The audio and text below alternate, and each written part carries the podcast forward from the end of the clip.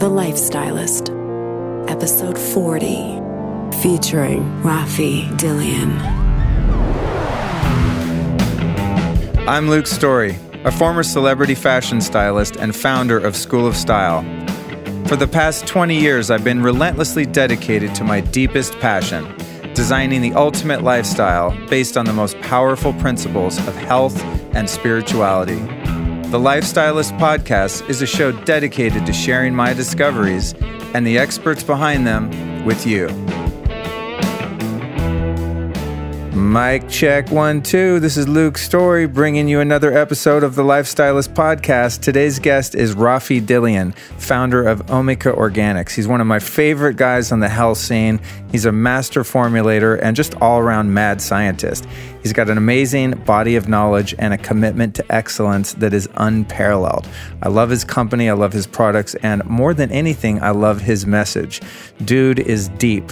So, in this episode, we cover a lot of ground. Essentially, we're talking about a lot of the mysteries around water, uh, how to tell the difference between dead and living water, how to bring your water back to life what makes for the best shower filter in the world and why you need one, the missing ingredient of human connection in our society and in our family structure, and how that affects us negatively, how to survive a snake bite, why steam rooms are toxic and should be avoided at all costs. You know, that steam room you think you're getting healthy in in the gym? Yeah, not so much the dirty little secrets of the stevia industry and why I only use Omica brand stevia. Listen, you got to listen to this episode just for this alone. If you're trying to go no sugar or low sugar in terms of your diet and you've tried other, you know, non-sugar sweeteners or you've tried stevia and think you don't like it, it's probably because it's probably it's probably because I can't talk. No, it's probably because you've had some whack inferior stevia. This part of the health industry, the stevia part, is really shady. And so he breaks down all the dirty little secrets of that plant and how it is marketed to us. We also discussed the hidden glycerin in your health food and why you might want to avoid it, and how to avoid being scammed by inferior turmeric and curcumin supplements. There's a lot of stuff on the market, and of course, as with all stuff in this industry, there's a lot of shady stuff going on behind the scenes.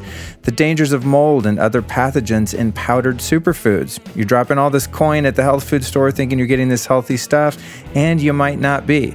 So, how to avoid toxic contaminants in your supplements.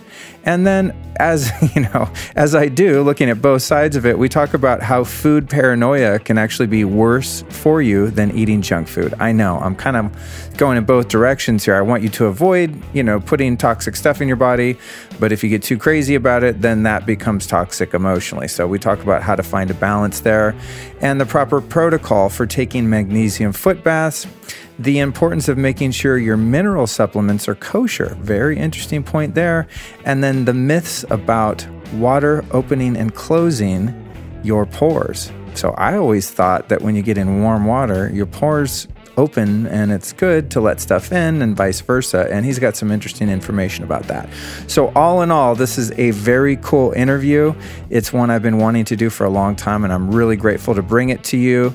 So, we've got Raffi Dillian today dropping some serious knowledge on you. I'd love for you to go over to lukestory.com and sign up for my newsletter on my homepage. When you do that, here's what happens I email you the show notes and all the stuff we talk about in every episode every week, as well as any new discoveries or videos that I'm producing. So you'll see in this interview today, there's like tons of links and different things that we talk about. You're going to be listening to it going, oh shit, what did he say? How am I going to remember this? Dog, you don't have to remember anything. Just get on my newsletter and I'm going to send it to you on a weekly basis. You'll also find at lukestory.com an area where you can make a donation. If you'd like to support the podcast and give one, two, three, four, five dollars, it would be super helpful. We're into 2017 now, looking to make this show at least solvent in the very near future. Uh, as I'm on episode uh, 40 now, and um, you know, gearing up to number 50, which I'm really excited about. So anything you can do to help would be great. Get over to lukestory.com forward slash support, or just get over there and get on my newsletter. Okay, and if you want to follow some of of the crazy hijinks that I've got going, I'm really beefing up my Instagram account lately. I do a lot of Instagram stories and just documenting the crazy world that I live in. So if you want to get to know me a little better, you can go over there and say what's up. Last thing I want to tell you about is don't forget to check in next Tuesday for episode number 41 with natural movement guru Katie Bowman. Thanks so much for listening and enjoy the interview. Today's show is brought to you by Human Charger, one of my favorite little pieces of biohacking technology. The Human Charger is sun in your pocket. I use it for alertness, for focus, for mood improvement when I'm not getting enough direct sun. And the way this works is you plug in this little device. It's kind of like a mini little iPod. It's got a couple earbuds. You put those in your ear. They send this very specific frequency of white light into your brain through the ear canal and tells your brain, hey, we're getting sun. So in 12 minutes a day, you can get the sun that you need in order to produce serotonin, dopamine, noradrenaline, all the stuff that gives you mental alertness, improves your mood, increases your energy levels, stuff that you get when you go out into the sun. You know what I'm saying? But my favorite thing about it is it really minimizes the effects of jet lag, which is something I struggle with a lot. Like my body does not like to travel. So the human charger comes with a little um, iPhone app and you put the travel dates and times into the app, and then the app tells you when to use the device. It's really cool. So essentially, it sort of tricks your brain into changing time zones when you want it to, not when your body is. Hard to explain. It's a little geeky, but it's an awesome device, and I use it all the time. I've got one in my car, I have one on my couch, I have one in my office. It's one of my favorite things to carry around. So if you want to check it out, go back to episode 28, which is all about jet lag. Once you're convinced and you want to look into it further, all you have to do is go to humancharger.com forward slash Luke. And when you're there, use the discount code STORY20 to save 20% off your order. That's humancharger.com forward slash Luke.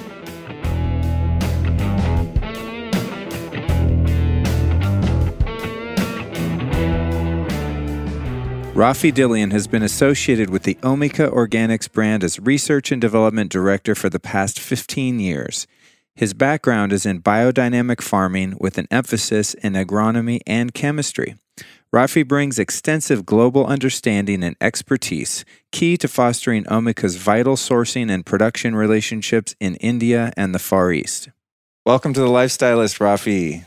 Thank you, Luke. Thank it's great for having me. Yeah, man, it's great to see you again. Every time I see you, we have these amazing in-depth chats, and every single time I'm going, God, I wish I was recording this because you're a, a, wealth of knowledge on so many different topics. So I'm excited now. I have a recorder. I can see it's actually working. It's counting down. The red light's flashing. So I'm going to capture some of your experience and wisdom. So thanks so much for joining us. Thank you.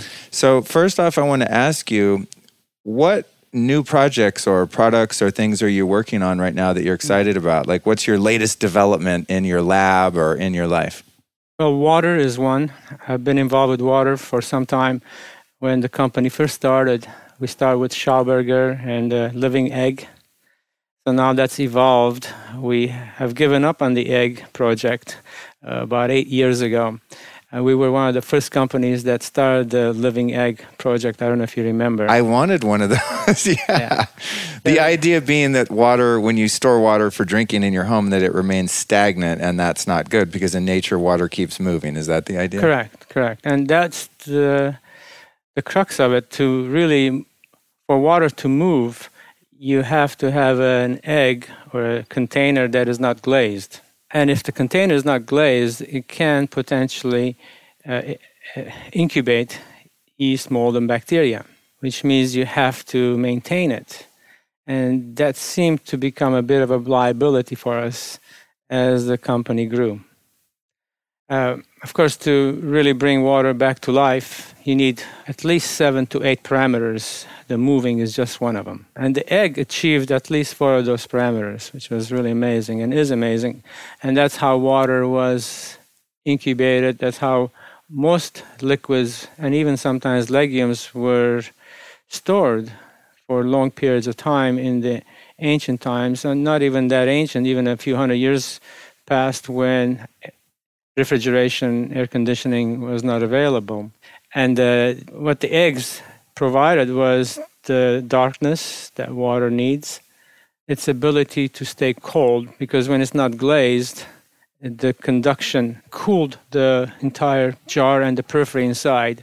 Um, and the third uh, parameter is movement inside. And that's the part that's very interesting. And, and all we need at the end of the day is just a little bit of wind and shade. You could be in a 100 degree uh, climate in the desert, but if you found a little bit of shade and wind, you could chill your water. And the way you could do that was when this uh, unit uh, was chilled, the periphery on the inside was the coldest. So that's the part that ch- touches the water. And the water in the middle was not as cold as the water on the sides. So the difference in temperature created the movement inside. And at that point, it depended if you had the perfect egg, then you had much better spiral. So depending which way you had the unit, it would either turn this way or the other. And there's little technicalities what that meant for the water, but overall, that movement kept the water alive. So you have to keep the water dark, cold, it has to breathe, and it has to move. So the egg provided that. And it's just incredible for such little investment. You had a unit that could last you a lifetime without refrigeration. And then you needed three more elements. Of course, you have to have water that's clean and filtered, or at least a, a decent spring water even spring water, if it stayed stagnant, it would eventually go to sleep and even die. So, to bring back to life any water, especially reverse osmosis or distilled water, we also needed carbons, soil bacteria, and electrolytes. So, a fulvic acid combination was a perfect remedy for the next three stages. And then the seventh stage is time. And people don't seem to understand that. They feel, well, I can add an element to my water and it brings it back to life. Well, no, it doesn't. All you're getting is carbon bonded electrolytes. You're getting a drop of supplement in a glass of water. It's like adding a drop of yogurt starter in milk. If you drink it without incubating, you're just getting a drop of starter in milk. For the milk to come back to life, you need all the conditions, and the conditions for yogurt are just a little different, but the parameters overall are the same. You have to wait and for the incubation to do its magic. Okay, so this is this is very interesting and we just jumped right into a pretty deep topic and one of my absolute favorites which is water. I mean, to me this is the number one health food. Everyone is very concerned about what diet you're on and eating this or that. But to me, the water is what we're fundamentally mostly made of our blood, our lymph, I mean, all of the fluids in our body. So when you're talking about bringing the water back to life, just so people understand that in my perception at least that water coming from nature like i go collect my own spring water from the mountains or i have a friend that delivers it cold in darkness and it's protected like wine right? And people think i'm nuts for doing this but to me that water has life force just for this simple fact that if you take a bottle of water that has not been hit with uv ultraviolet light ozone it hasn't been purified in any way just natural spring water in a glass bottle and you put it outside it's going to grow algae Correct. Because it has life force and DNA in it, right? But if you take like even this great, um, what's this crystal? God, I can never remember the name of this great bottled water they have. Um, it's from Shasta. It's coming to me. Nope, can't have it. Anyway, really good water. But if you take that, just because it's been hit with UV light to sterilize it according to the laws of California FDA or whatever, it won't grow anything. It's it's essentially dead water. Castle Rock, that's the water. Yeah, it just came to me, which is beautiful, amazing water for bottled water. But what you're talking about is taking water that's technically, you know, dead, so to speak, and doesn't have that life life force, but using this technology to reinvigorate that Correct. that water. So, have you? Is there an update on on that process um, or that product right now? I don't think we will go back into it. There's a few nonprofits that I've worked with where I've introduced the concepts and uh, and I've assisted them, and they're working on. I, I think it's a perfect project for a nonprofit. Right. The liability is too great. Yeah. That's the interesting point about it, you know, because it does have that life force too. There's the potential for mold and yeast and all of this stuff because it's in, it's dark, it's closed off. It's like the perfect incubator for the things you don't want in your water, which is interesting. And what's interesting is uh, a lot of people I noticed, and even friends that I respect, they were not maintaining their eggs. Right. So it would eventually uh, develop a, a, a white sediments on the outside, and uh, because you needed the basics, which is airflow. And they would end up putting them in their kitchen and their offices, and in time, it would start developing problems. Yeah, So yeah. It needs to be outdoors. You need to put it in your balcony, and you have to maintain it once a month.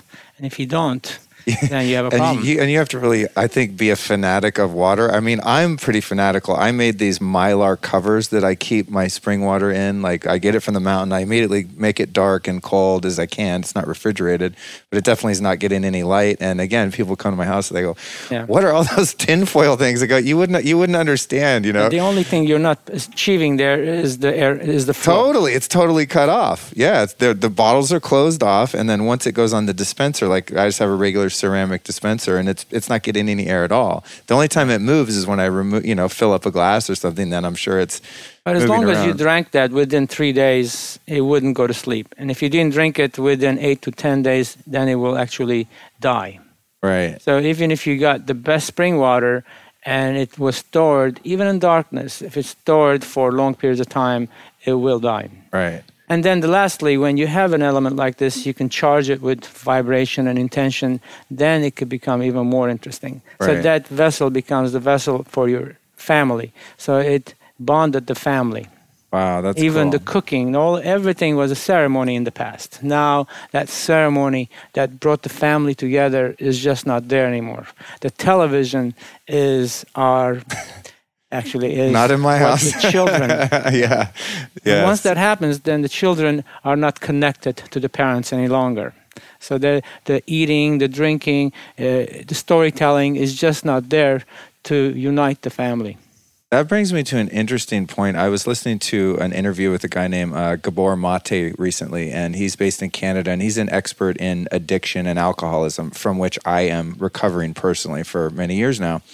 And he spoke about the, the disintegration of the family unit from going back to hunter gatherer tribes where a, an infant is held you know, from the time they're a baby by every member of the tribe, and they're constantly in human contact and touch. And there are these rituals around cooking food and eating food and ceremonies and song and dance and storytelling. That's what natural humans have kind of evolved to do.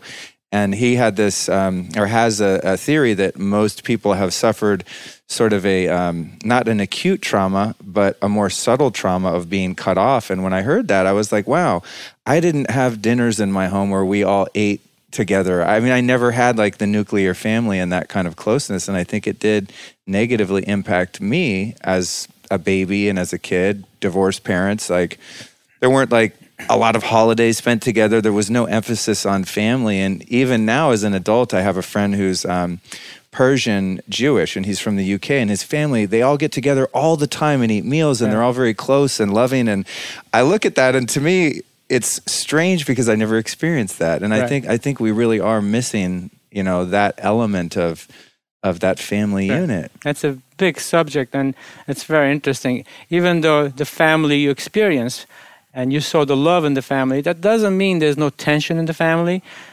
That doesn't mean there's no tension between the father and the mother.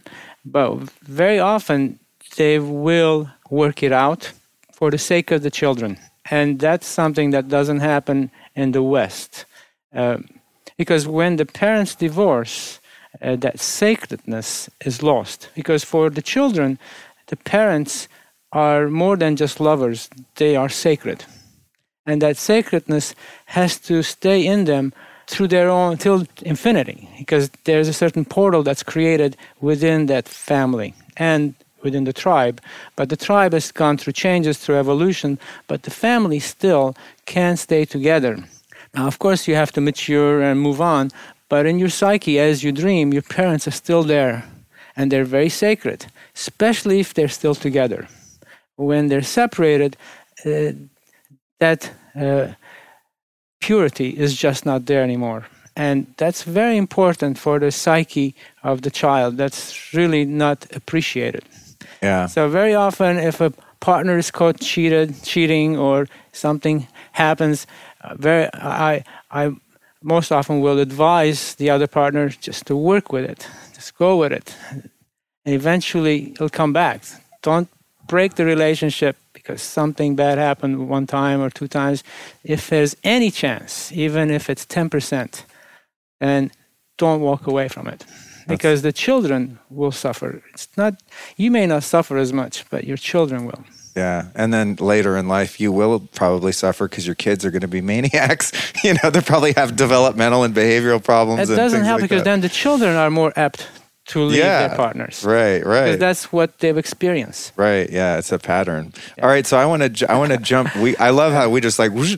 That's what's fun about doing a show like this is there's no rules. We can just meander off any trail we want. But I, I do want to um, just because I'm curious and I think the audience would be curious. How did you get into being this alchemist and you know um, working with your company and developing such um, innovative products? Like, how did you? Come to have a lab and do all this research and all the stuff that I, I definitely want to cover. What what what did you do in your former life? I'm not sure life? if there's any. Uh, well, I'm not sure what I did in former life. I've always been interested in health and nutrition. I never fit in in my family, uh, even though we we love each other, my siblings, my parents. I was always an outsider. So I'm not exactly sure. Of course, we don't know exactly who our, what our previous incarnations were. Um, but uh, I've always been interested also in philosophy and theology and mythology in a, in a manner that most people are not. But I found early on, uh, of course, interest in health and nutrition, water and air. But I also uh, realized that very often, eight out of 10, sometimes nine out of 10 chronic illnesses are due to spiritual uh, illnesses that eventually develop in time to chronic illnesses. So, for of course, for those people, eating patterns and the supplements they consume and the water and air they drink is much more critical than a healthy person. So, of course, we all need supplements, but I also always emphasize that uh, spiritual balance is critical. yeah. You can't just assume that eating good food and the right foods and the right supplements are going to allow you to live to be 100 or live a comfortable uh, uh, older age. But uh, so, and I've come into to that conclusion more and more in life, but that doesn't stop me from uh, innovating uh, new products, new ideas. And in water, I, I feel is incredible because it's the cheapest, most important thing we could do is water that we drink. And yet, people are very um, lazy, I would say, about the concept of what they shower with and what they drink. Now there's more emphasis on water, drinking water, but still uh, less and less on what we shower. And, uh, and shower water took more interest to me, so I started working with a shower filter first seven years ago. Now we're getting into more drinking water. But uh, the reason I felt shower filter was more critical because through our skin, the water and the gases in the shower can affect our etheric and even our astral body, whereas drinking water does not as much. So when you're administering homeopathy to a patient, if you administer that on their skin in certain places, you can get a faster effect, specifically more on the etheric level if it's an emotional problem, than you would if you gave it 30x or 12x internally. A 2x possibly will work better internally or it won't matter as much. But if you're working on a, a, a more emotional, spiritual problems, you always want to administer the homeopathy topically. So if we understand that, then it doesn't take very much to contaminate the water that we're bathing with.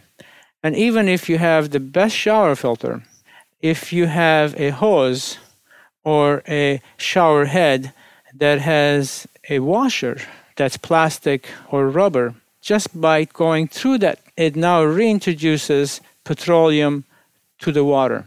And of course, it off gases too, but more importantly, it changes the signature and the memory of the water. And when that water touches your body, now it's penetrating directly into your blood because there's no defense. And it's interesting when I'm at shows and I give samples for cosmetics, everyone wants to try it. But if I give them a capsule, they won't consume it unless they really know me or they know the company. Yet the capsule is safer in some ways than the cream that I would apply on their skin because the cream will penetrate. And if there's synthetics in the cream, now it's in your system. Right. Isn't that interesting? So your skin, in other words, doesn't have a digestive system, right? It's just going, it's like a direct shot Right. into your bloodstream. Whereas if, like you said, if you swallow a pill, there's processes in your internal pipe that Right. you've got to There's go more through. protection. Right. Correct. That's interesting. So when a snake bites, the first thing you should be doing is try to get the venom out and spit it out. But when you do get some venom in your saliva and it penetrates your system, very often that won't kill you. It may get you dizzy because your body now is fighting it. But in your bloodstream, there's no body acids, and there is no uh, your. It's not just the acids. Your whole beingness will fight that venom when it goes to your digestive system. But if it penetrates your blood, there is no protection, which is good if you're trying to administer homeopathy for a spiritual problem or psychological problem. But very often we're exposed with all these chemicals and vibrational problems to our skin that people just don't appreciate. So uh, at Omica recently, we and I've been working on this for some time. Uh, we now are introducing a unit that looks like something you would find at Home Depot. So, so you walk by the booth, say, "Well, why would I buy a shower hose that looks like anything I could buy at Home Depot or any uh, major department store?" The difference is inside we are not using plastic. We are using a silicone tube. And the silicone tube can handle higher heat. So that it won't off gas and it won't put as much signature. There is some signature in there. It's not as pure as the water just gushing out but it won't uh, damage the signature as much as the plastic will So when I think a lot of people don't realize, like even staying here at the hotel, um, that we're in the, the first day that I checked in, there happened to be no water. It was all shut down. And you had mentioned like, oh, we got to get you one of the new filters to try out. And I used to travel with my own filter at hotels because at home I filter my water uh, in the shower and have for years with varying degrees of success. But I don't think a lot of people realize, even people that wouldn't drink tap water, don't realize like how much of that nasty municipal water you're taking in when you're in a shower Right. through through the gases and through your skin. It's really really crazy. I see people. Um, I go to a, a, a hot spring spa. This is a geothermal hot springs called Beverly Hot Springs. By the way, we'll put it in the show notes if you're in LA. It's fantastic. But they have a steam room. And one day I asked them. I said, "Is the steam coming into the steam room LA tap water, or is it the same spring water?" And they're like, no, it's tap water. I Oh, go, God, no. who would ever go in? As, you know, you're going in there for a health purpose, right? It's like you're literally going in voluntarily into a gas chamber.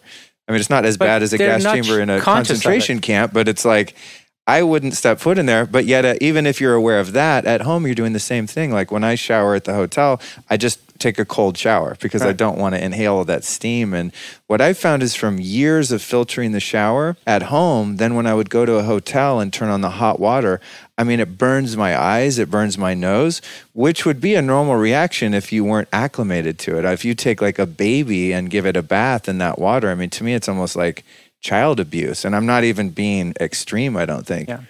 Well, you look healthy, and I think you are healthy. But if there are, there is a good majority of, uh, unfortunately, uh, humans that are not, and they suffer more than you do because they are much more sensitive. I would say a good forty percent, um, and some in some countries even higher. Um, that are that I call them canaries. Sometimes when I want to test a product, I have a few friends and I will uh, share some, and they can tell if they feel the difference, if they're getting a headache, and they are the ones that when they shower they can't sleep. Their their mood elevation is disrupted, their liver, pancreas, everything is disrupted, and uh, they don't know why. They don't attribute it to the shower, uh, but uh, very many know that they can't shower at night. They will shower in daytime because they know if they shower at night they can't sleep. Well, that's your signal. That's your uh, clue right there. So if people would just listen to their bodies uh, just a little bit more, uh, they can at least adapt better if they don't know how to change things. So, because your sleep is crucial. So, if the shower is ruining your sleep, then shower in the morning. At least you need to get that good sleep.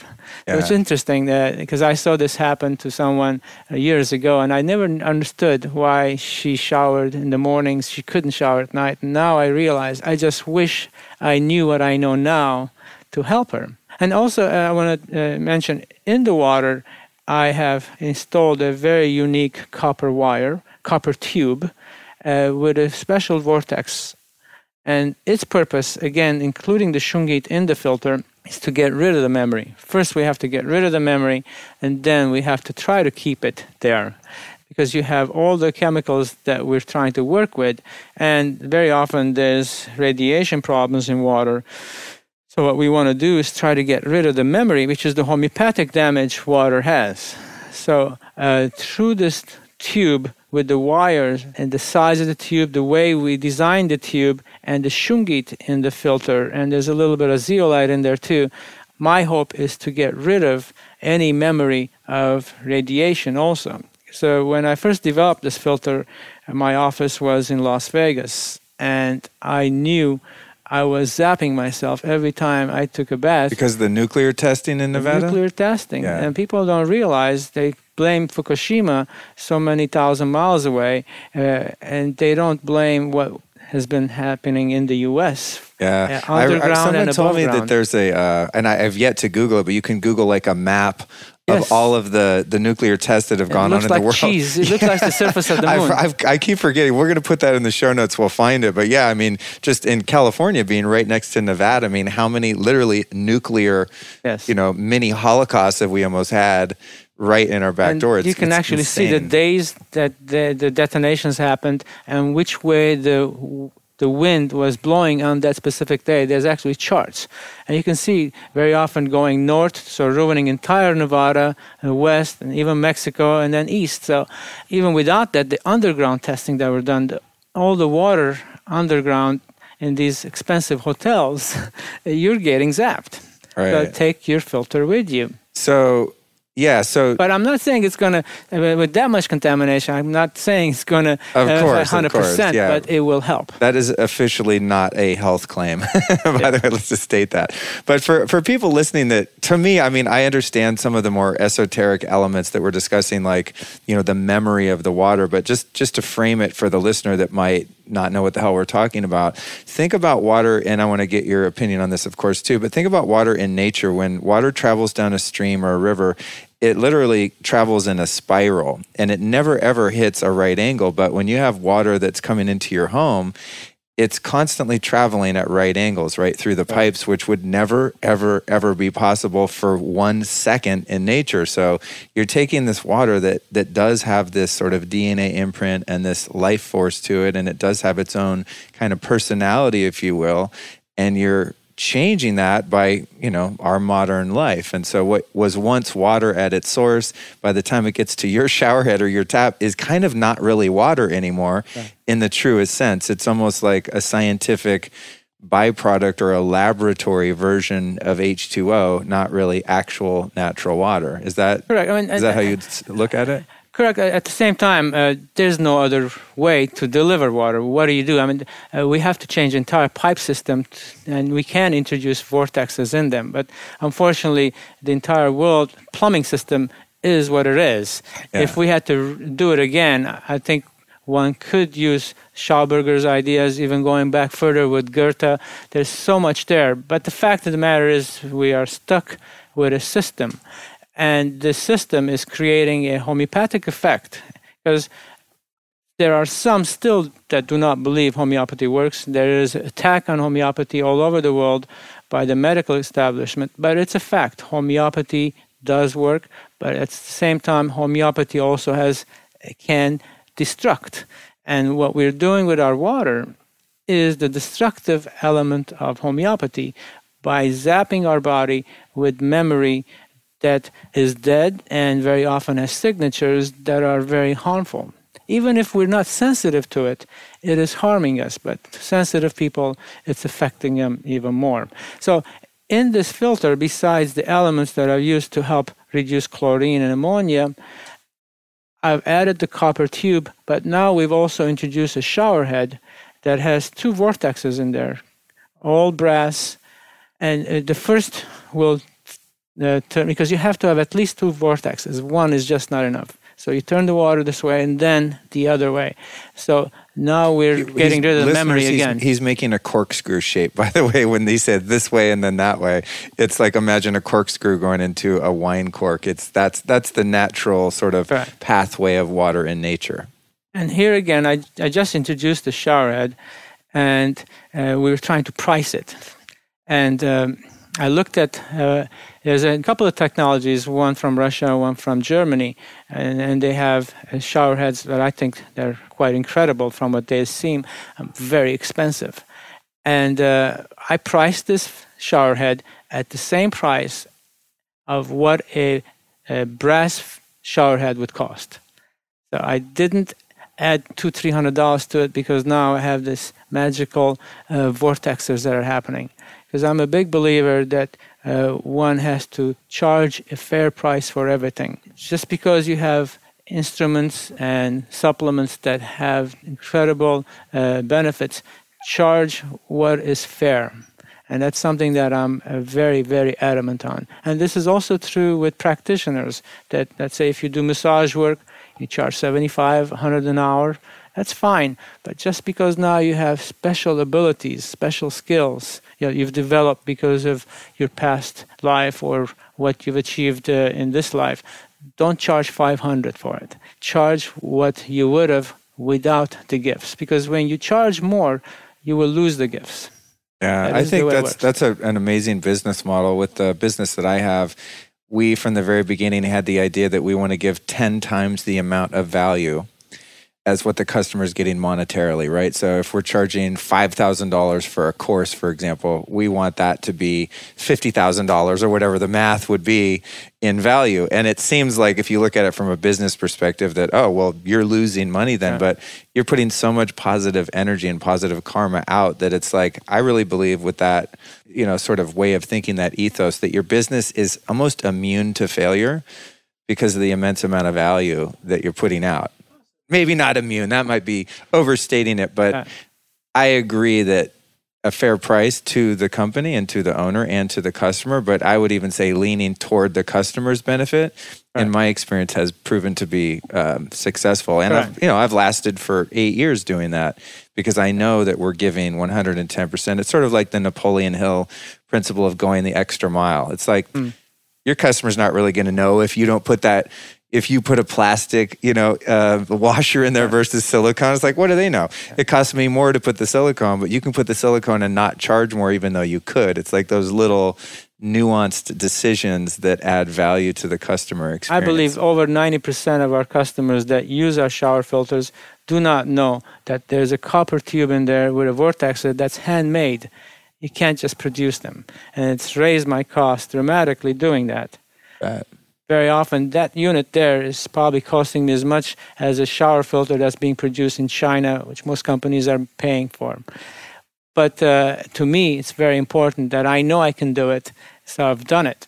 So the filter we priced at the same price as a shower filter would. The shower head at $100 is a price for a brass shower head of this size is exactly what is a brass shower head would be.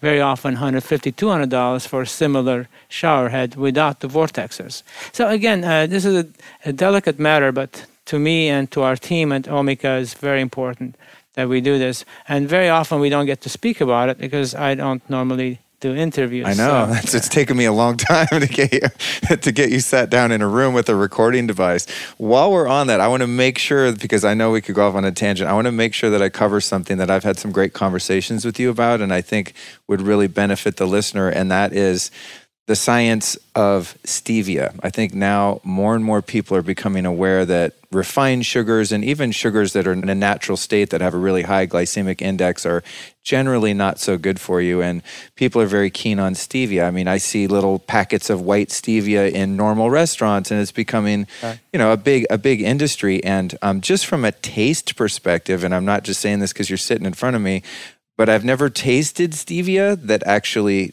tastes good except for Omica's stevia. And so you guys are on to some formulation or some way that you're making this that you're making something that actually tastes good. So I'll get a bottle and it lasts me months. Whereas if I get some diluted, cheap, you know, grocery store brand, generic brand stevia, it just it tastes bitter. It doesn't last, and it's just it's Right. obviously inferior. So take us you know without making health claims or i know you're very conscious of other companies. You don't want to put anyone down or anything like that. But just from a scientific standpoint where does stevia start? It's i understand it's a plant like a green leafy plant because i've gotten it in its raw form. What's the process from growing a stevia plant as an herb and then turning it into a powder or a liquid that one could use to sweeten their foods without the negative effects of sugar There's, there's a few questions there, but uh, I'll start saying that Omica is privileged because we're also a bulk reseller. So we work directly with the manufacturer and the growers of the stevia, which most companies don't have that privilege. And we were the first company that actually developed organic stevia. The problem is, uh, it could be manifold. One is the quality and the variety of the stevia. And of course, it has to be organic because we don't want the pesticides. But you could have a, a stevia that's not organic that tastes good. The, the damage really happens when the production goes from the green stevia leaf powder, which we also now are marketing, just introduced it a few weeks ago. And the reason I couldn't uh, market the green stevia leaf powder, because when it's not an extract, and it's just a leaf powder or a root powder, let's say ginger root powder, and it's organic. Most companies in India or China, they will zap the powders with radiation, which is how they control yeast and mold and bacteria. Well, in organic, you can't zap the powder if it's leaf or root. So the chances of pathogenic uh, is much greater. So that's that's a big hurdle to pass, which is why Omica has not marketed root powder or leaf powder of anything, uh, because I understood the the hurdles. Now we have a dry steam sterilization, which can eliminate almost all the pathogens, which is the only way you can really address the issue without radiation. So it retains the color, it retains the smell. But your question in regards to the liquid stevia, most companies in the marketplace they use a white powder stevia, which we also market in bulk, and then they liquefy it, dissolve it in water, add preservatives, add flavoring, and call it still liquid stevia extract, which technically it is. But you would think when you're purchasing a liquid stevia extract that you're really getting something more than buying a powder yourself and adding it to water. Because if you were to buy the white powder, and we also sell the white powder in retail size too, it's much more economical to buy the white powder. You can create so many two ounce liquids with it. It's really potent. I just for the first time got some of your powder and it's it's taken me about a month to figure out how to not put too much Yeah. in a smoothie. I mean it says like use sparingly and I'm like, "Oh yeah, Yeah. sure, I'll put a tablespoon or whatever." I put a couple little shakes. I mean literally like Yes. I mean a pinky nail is too sweet for like a whole Vitamix most, full. most formulas It's they so use potent. 0.0 to 0.03 percent. That's how. So you have to have a scale, and if you if you put 0.1, you've already put too much. So the dilemma is I can add carriers in there, but if I did, then it looks like I'm trying to cut the stevia. Most companies do add carriers. I felt, well, let's give the real stevia. We're one of the few companies that do give 100% pure stevia extract. But that white powder stevia, the reason it also uh, doesn't have the aftertaste, uh, because when you make the stevia extract, the first production, you'll get around a 40 rebaudioside A. That's how we standardize stevia. Our stevia, we get about 52 because the variety. But to go from 52 to 85 and 98 Reb A, which is how we standardize stevia through its rebaudioside. And rebaudiosides are stevia glycosides. There's the rebaudioside A, B, C, D. But uh, we want to have higher A and the lower of the C, especially. So when we go from 52 to 85 or 98 Reb A, which normally a manufacturer would use uh, for very, very clean taste, we have to use organic ethanol. That is the only way you can produce organic stevia extract. But most companies, even sometimes I've heard organic, by using methane. Methane is uh, very, very potent. So when they use methane, they can go from 40 to 85 with one process. But when we use ethanol, we have to go through three, four, five processes and productions, literally, to reach there. So the cost to use ethanol, organic ethanol, alcohol, is much more expensive to use ethanol than methane. So you, you could cut down your production cost in half by using methane instead of ethanol. But by using methane, you get this very bitter aftertaste. Yeah, that's what I've noticed. It t- like if I just buy some cheap stuff at the grocery store when I'm traveling or something, it has almost like a NutraSweet or aspartame kind of taste. I mean, it tastes very synthetic, yeah. and that I think that turns a lot of people off to the idea it of using does. a sweetener and it like that. really has hurt the sales of stevia because people, some people just hate it. They don't even want to try stevia. I'm talking about not just consumers, even uh, formulators. I have to convince them to give this stevia a chance because they've had such negative experiences, and people's psyche works that way. Once you hate something, that's it. It's going to take a miracle to change that. So that's the white stevia dilemma. Now, in the regards to the liquid stevia, again, as I mentioned, most companies will buy stevia, very white powder stevia, very often with an aftertaste, and make a liquid. The reason you would want to buy a liquid stevia and pay top dollar for it, instead of buying a white powder where you could make 10 liquid two ounces with for the same price. One ounce powder stevia, $12. You can make 12 to 15 bottles, depending how much you use, of two ounce bottles. Yeah, you're paying the same price. And now you're buying a liquid stevia that has preservatives in there and very often flavoring. Why would you do that? But you don't know that as a consumer because when you read the label, it says liquid stevia extract. This is why we have this show, Raffi. this is the kind of information I love to get out. So, uh, yeah, it's great. Because we have access to the manufacturer at the level we do, we actually bring in the liquid stevia in drums and we bottle them here and we add essential oils to it as our flavoring. So basically, this liquid stevia is the production of the white powder before it's filtered further and then spray dried. But when we filter it further and spray dry it, even though we're cleaning the taste even further and further and refining it, we lose the micronutrients. And that's something that we don't address because we're selling it as a sweetener.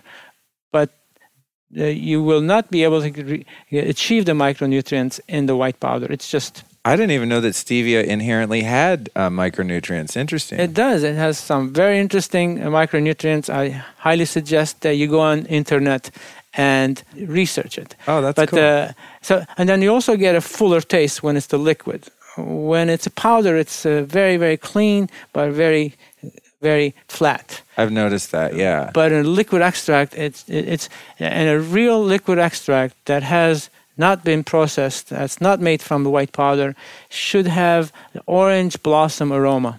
That should be in the liquid stevia. And what's the deal with I see this in a lot of health supplements and, you know, quote unquote health foods, and specifically a lot of stevia will have something called glycerin. And I've spoken to you about that before. And from what I recall, you mentioned that that is typically something that's a byproduct of the petroleum industry or something yeah. weird like that. What, what's the story on glycerin? Because I see it in so much stuff now. That's like, glycerin or it's called a, vegetable glycerin, or yeah. you know, what's the deal with that particular? Oh, that's a big additive? subject. There's a lot of misinformation about glycerin. Glycerin is an incredible element Uh, humectant and has many preservative applications and it actually can deliver. When you use glycerin and you have an extract it has an incredible delivery ability to penetrate the blood brain barrier. So i'm a big believer in glycerin and there's a lot of attacks on it which i feel are unfounded. At the same time most glycerin in the marketplace when it says vegetable glycerin that's usually soy because uh, soy glycerin, the FDA allows companies to not mention the word soy because there's no allergens in glycerin. There are no phytates. So uh, even a person that's allergic to soy cannot have the allergic reaction from soy glycerin. So FDA allows companies to claim vegetable glycerin. Having said that, vegetable glycerin you can purchase in bulk for $1.50, $1.40 a kilo, 2.2 pounds.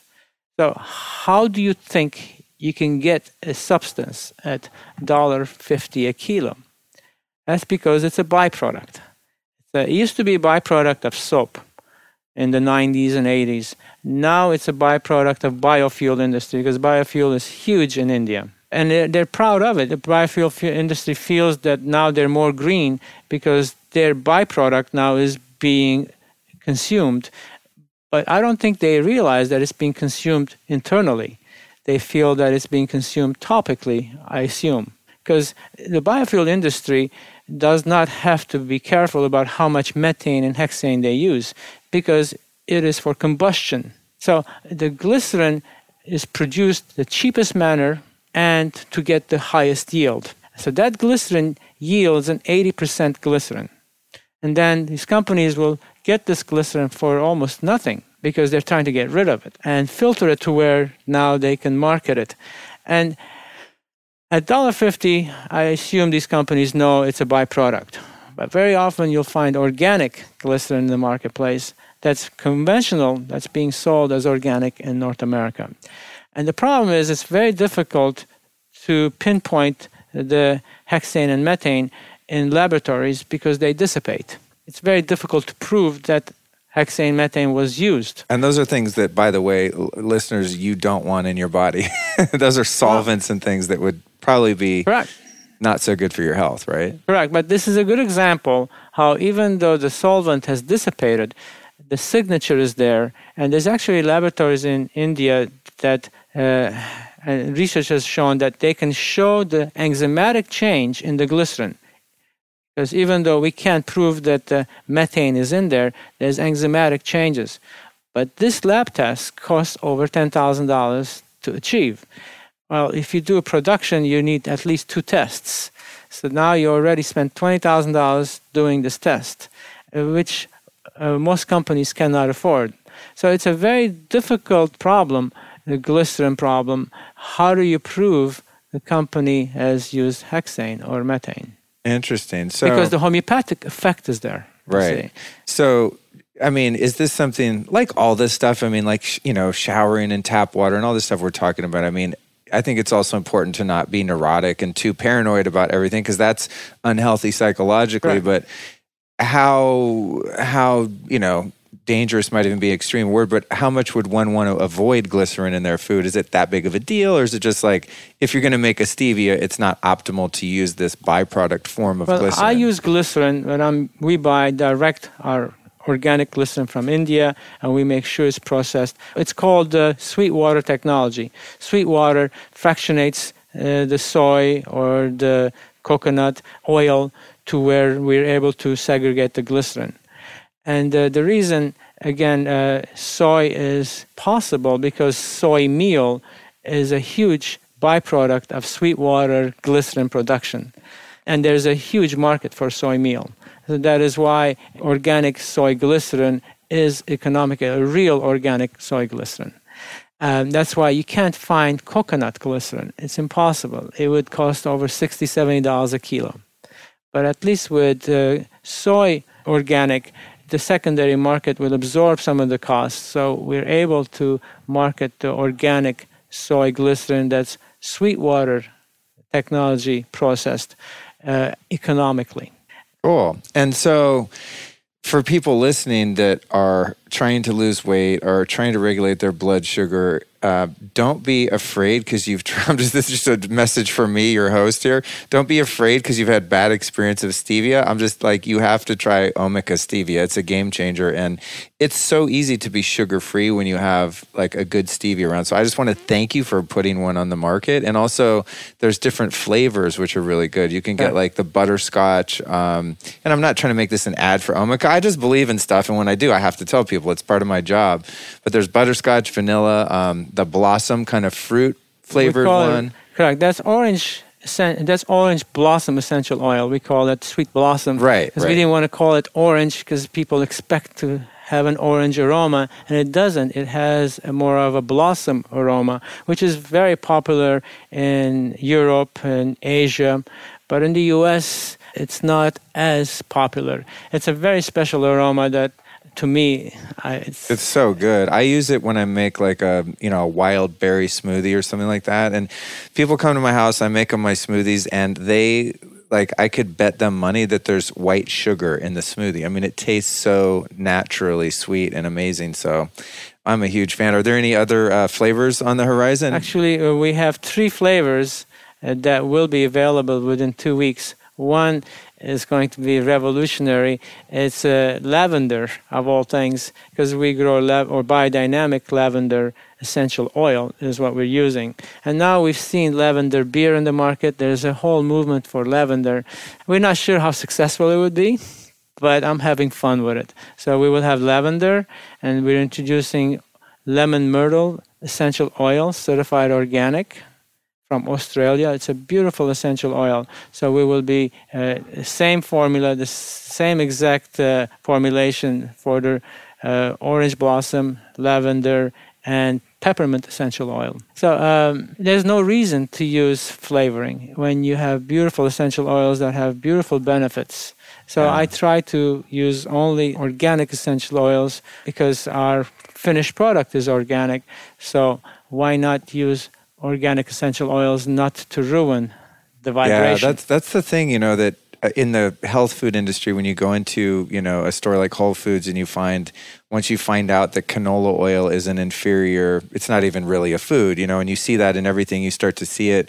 And I've noticed something in even in natural foods and quote unquote health foods is like natural flavoring. Right. And I remember reading a book years ago called Fast Food Nation, and the writer uh, went into these laboratories in New Jersey, you know, and and looked at where they make natural flavoring. And there's some there's some nuanced law there, you know, where you can call something a natural flavoring when in fact it's right. it's not even derivative of something from nature at all. So you can't avoid everything and be paranoid, but if you like have a choice of having something that's flavored with an essential oil versus something made in a laboratory in New Jersey off the turnpike, like I'm going to go for the essential oil. It's like these small incremental decisions we make and then supporting businesses that go the extra mile. That's why I love having people like you on because it's like I care about my health. I care about the people that I have over for a smoothie. And if it's like just picking one bottle or the other based on those micro decisions that the manufacturer has made and the care and love that they put into that, it's meaningful. And I think it's great to get that message out. Hey, if you're listening and you own a company,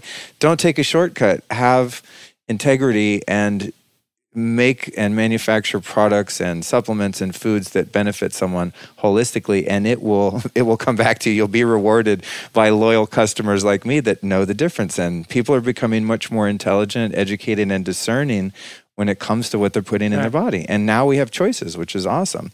Uh, that brings me to there's a, a, couple other things I want to cover really quick before we wrap up.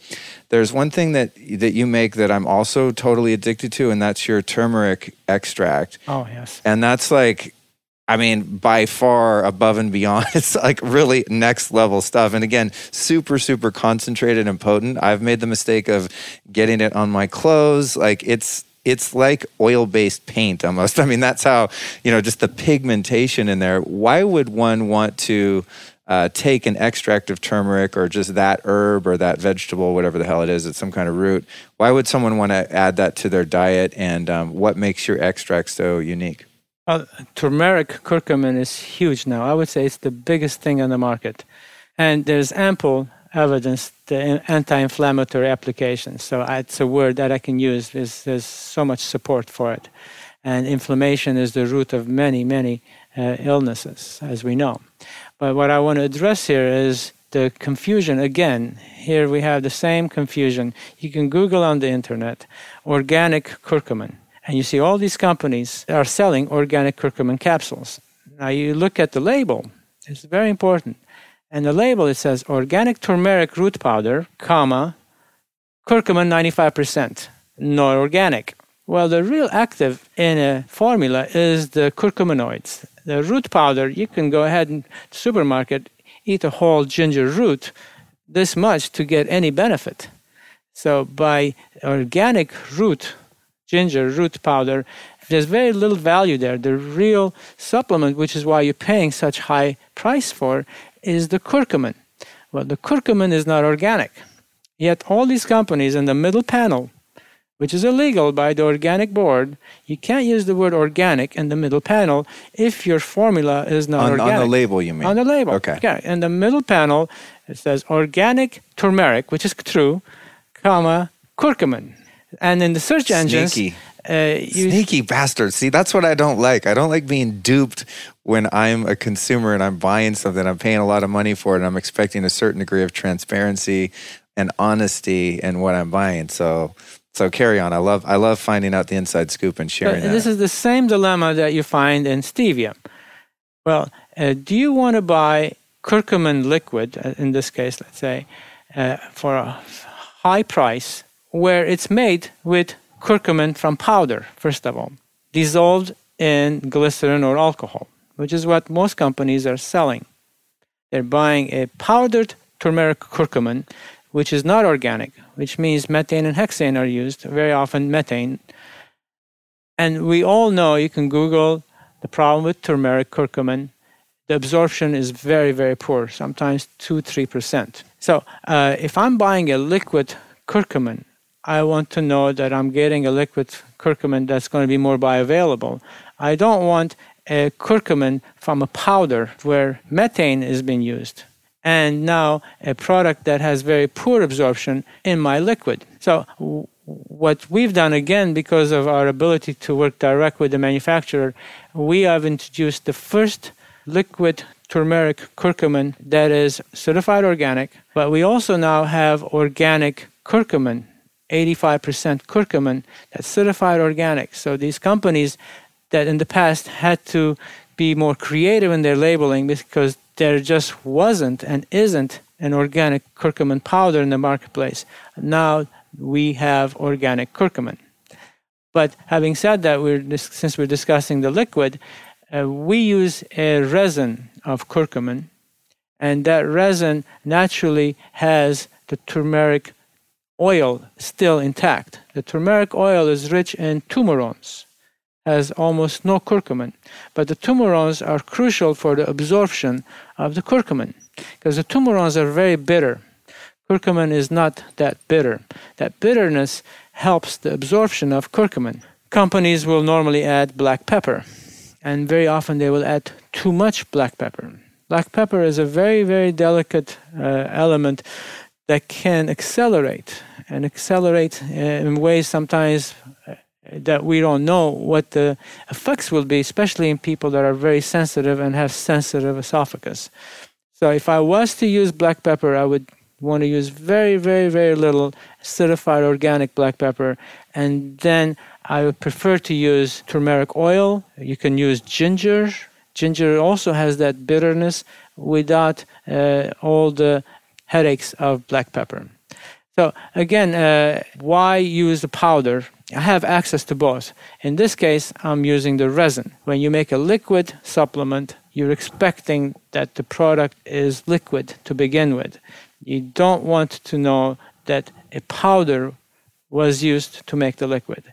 Because if that's the case, it's cheaper for the consumer to buy the powder and make their own liquid at home without the preservatives, without the flavor. you're, you're you're essentially just paying for water, really like water weight, right? Right. Um, and, you have preservatives in there because preservatives are always in there, or else they're using glycerin. And I know a few companies using glycerin. It's not even organic. So you're paying for a byproduct glycerin very often in a very expensive product that you just paid for. You could just as well go out there and buy a raw ginger and make your own juice.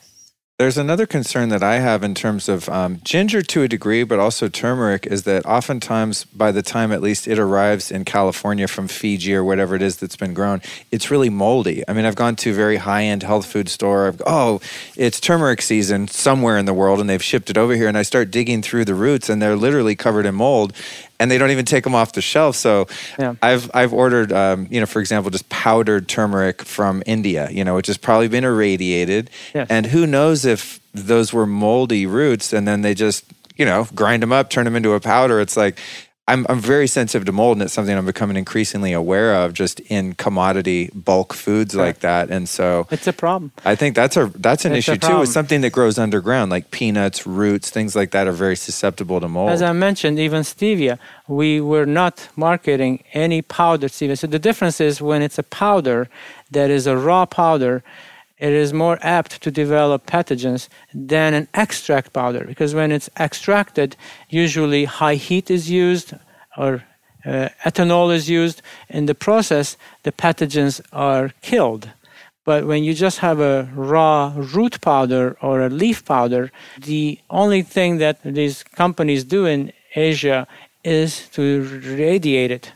If you're seeing mold on it, that means it hasn't been radiated. So that's the good news. The bad news is you're Yeah, not yeah. getting mold. Right, Unless right. they have in-house uh, dry steam sterilization, which is a very expensive proposition, and most small farmers cannot afford a dry steam sterilization in-house because you can't have 10,000 kilos of something and then ship it across your village to another village to dry steam sterilize because now you have problems already you have to bag them. When you bag them, it doesn't sterilize as well. You have to be able to sterilize in house. That means you have to be a fairly good sized company that has uh, good enough funding to where you can buy a dry sterilization, which most companies don't.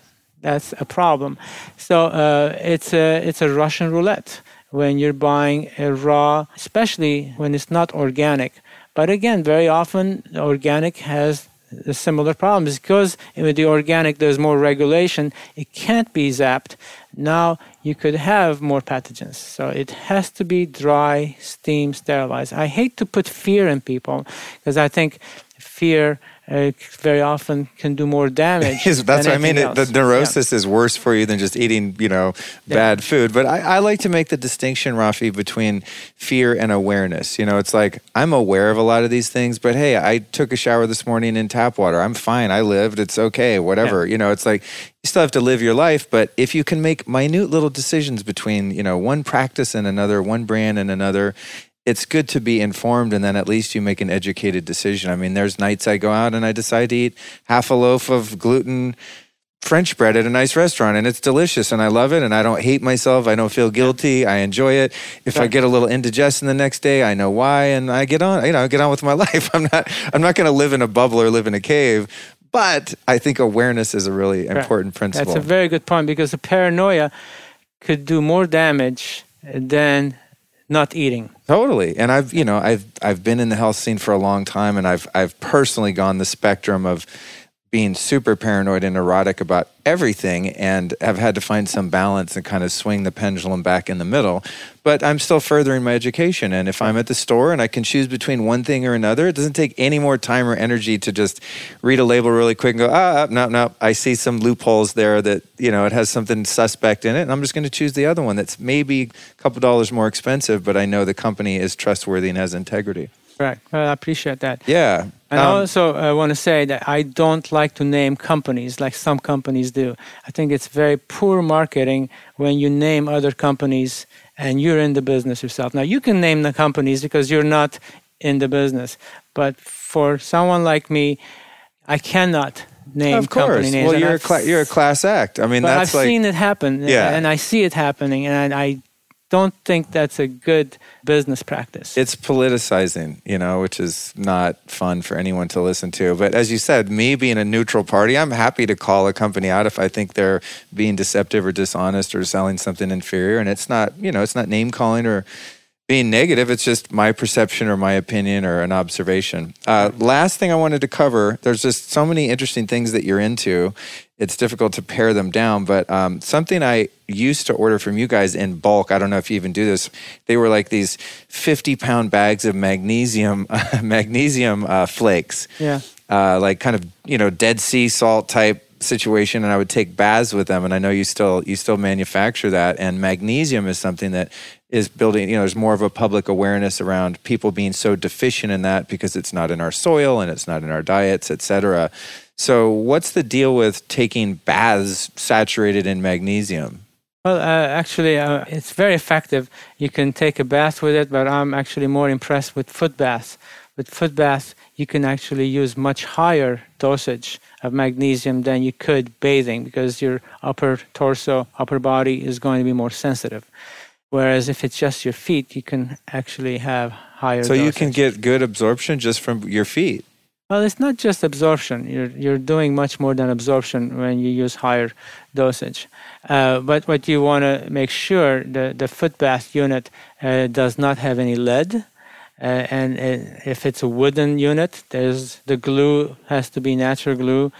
There cannot be any varnish. If there is, it has to be natural food grade varnish. So I don't like wooden tubs. I'm working on wooden tubs. I'm still not comfortable with it yet.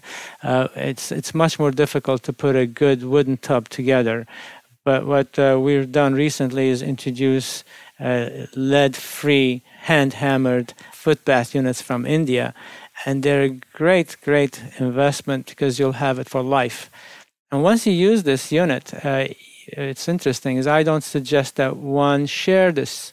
Once you use a foot bath copper unit, that's yours. You cannot share it with your partner or even your children. I like the sound of that. I don't. I don't know that I want to be putting my mix. For some reason, I don't want to mix my feet with other people's feet. Just anyway, for some reason. And there's esoteric reasons for it too, which I won't go Right. into. But uh, this is a very delicate. It actually could be fun uh, when you can sit in your backyard with your partner and your family and do a foot bath. It's actually a, a very interesting way to bring the family together. And so in the foot bath, we're putting a high concentration of essentially dissolved magnesium flakes. Not just magnesium. There's in magnesium uh, flakes, or mag- it could also be liquid magnesium. Uh, you're going to have magnesium chloride with over 70 trace minerals. Normally, we do laboratory testing for around 48 or 50, but there's all the trace minerals in ocean water you're going to find in inland ocean trace minerals. I prefer inland trace minerals rather than ocean dehydrated because in the oceans now we have more problems. Whereas inland ocean trace minerals, uh, they are derived from underground, so they're more protected from the damage that's happened. Right. That was an ancient seabed where there's mineral deposits and they haven't yet been exposed to the industrialized Hopefully, correct. world, right? So you're digging that up and you're getting something from a couple But the- hundred thousand years ago or longer. That's It's right. unadulterated by air pollution, water pollution, ground pollution. But the only thing you can really look for something like this, because it's not an organic harvested material, is uh, kosher. I really respect uh, the kosher concepts because in kosher there cannot be any cross contamination. In a situation like this where the material is literally mined or is harvested from the ground, the only thing we can do is make sure, and we in this case we make sure that our facility uh, was inspected and follows all the kosher rules of no cross contamination. And then the facility where we rebottle it, because we bring it in in huge totes, that is also kosher. Because that's one thing you can do when you're dealing with minerals. Whereas organics, you, we can make sure the farmer is organic. With minerals, I believe in this case, kosher is a very, very important element. Awesome. Thanks for sharing that. So, when we're doing magnesium oil or magnesium foot baths, that's a way that we can introduce or reintroduce some of these minerals, such as magnesium and all these other ocean trace minerals, back into our system. Uh, not really, actually. I mean, that's what I hear. You know, the- Now, now, when you're doing hot water, see, Okay. hot, uh, and when you go into hot water and you're going into the Beverly Hills hot water facility, your the body is uh, releasing, is detoxing. Okay. When you go into cold water, your body absorbs.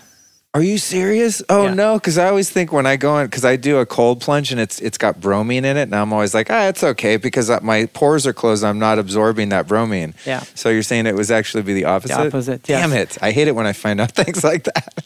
Yeah, uh, that's And I always think in a hot springs, I always think, oh, this is great. My pores are opening. I, I'm absorbing all of these great minerals from the hot springs. It doesn't Yeah. actually work that way. Actually, way. the best time to spray uh, hydrosols or essential oils after you take a bath because your pores are open. Right. But again, hot water uh, will absorb things out. That's why when you sit in hot steam, uh, hot bath, you will uh, get tired and sleepy because you're being weakened. Your body is releasing. Very often, it's not a good idea to do a hot bath every day because it can take too much out of you. Interesting. That's why I like copper in this case, the foot bath, because copper is very uh, interesting. The copper itself participates in this whole drama. Cool. Which I can't go into detail here, but uh, the shape of the copper and the, the lead free copper is crucial for this. But whereas when you do a full bath, again, you can't you can't you have to be more careful because now you're dealing with your upper body. With the foot bath uh, very often i'll throw some herbs in there in this case now we have a, a, combination with rosemary biodynamic rosemary from our farm or lemon and orange peel certified organic into the but you can be creative. If you find some native leaves from your backyard throw them in the as long as they're not poisonous. Awesome. Uh, but uh, yeah you, you, could really have fun with foot baths. but i'm i'm not sure if i can make the same suggestion in a full body bath. Yeah. And also in a full body bath you can clog your plumbing, uh, whereas in a foot bath, it's easier to be more creative. Awesome. All right, so Raffi, in closing, I'd like to ask you a three part question, um, and you can answer this briefly. Give me three. Am I going to win something? yeah, yeah. There's no right or wrong answer. so I'm not going to win it. no, you're not. Well, but it's, no you know, fun. you, have been our teacher today. We've learned so much from you over the years. I've learned so much from you. What are three books or teachings that you could Hmm. recommend mm. to our listeners that they might be able to learn some of the things you've learned? You m- I mentioned. I don't read books. Okay. I haven't in years. Oh, interesting. Okay. Yeah, I did a lot of my homework early on. A lot of uh, the work I do is uh, I, I, study Steiner's works, Rudolf cool. Steiner. Cool. Um, there's a lot of books you can read of Steiner, but they can be very difficult. Uh, there's a I've lot attempted, of good yes. biodynamic books that uh, you can Google and find. I'm a I'm a big advocate of uh, biodynamics, but again, I haven't read any biodynamics books in years. But I started very young, so I did my reading the first 20 years, and since then I've been just living it. Cool. Uh, but uh, you can learn so much reading just biodynamic books. Uh, it's not just farming, you can learn concepts of life in general when you start understanding the rhythms of the year, the rhythms and cycles of the world we live in. Uh, and, and, once you understand these rhythms and you connect with them, uh, your health will change. Thank you so much, Raffi. I'm sitting here. I'm like, I'm watching the clock. I'm like, we're cool. And I realize I really have to go to the bathroom.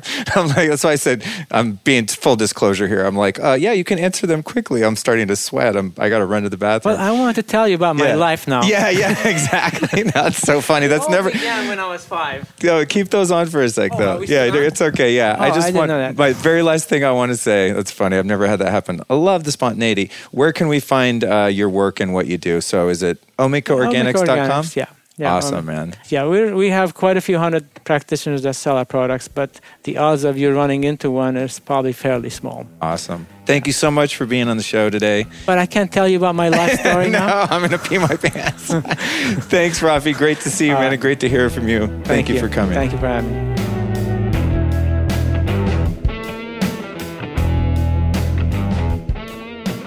So I'm hoping that your head is spinning just a little bit after that interview. I know mine is. I'm feeling very well informed, if not even perhaps a little bit enlightened, and I wish you the same. I can't tell you how cool it is for a guy like me to be able to sit down with someone like Raffi and ask him anything that I want. Like, how dope is my life? Very cool stuff. What an exciting year, 2017. It's been great so far. I'm looking forward to bringing you tons more guests and doing some really interesting things this year. I want to let you know again that if you get to my homepage, lukestory.com, and sign up for my newsletter, I'm going to send you a notification every week when I release a new show along with all the show notes. It's pretty awesome. And more than anything, I just want to thank you for listening. And I look forward to bringing you episode number 41 next week with natural movement guru Katy Bowman. And that is one, my friend, that you do not want to miss. And while we're at it, why don't you just do yourself a favor and reach down to your device, whatever it is, and click subscribe on this podcast so you don't miss next week's show or any of the other amazing shows to come. If you have some questions or even suggestions about the show, you can always submit them to info at lukestory.com lukestory.com. And if you're interested in going deeper down the rabbit hole and you'd like to do some one on one coaching with me, yours truly, you can go to lukestory.com forward slash coaching, where we can work together remotely via Skype or maybe even in person if you're in the Los Angeles area. Before we bounce, I want to remind you one more time to go to humancharger.com forward slash Luke to check out this amazing device. And once you get there, please do yourself a favor and don't forget to enter the discount code STORY20 to save 20% off your order. It's a great device for jet lag and seasonal affective disorder. It's a way to put sunshine in your pocket. Humancharger.com forward slash Luke.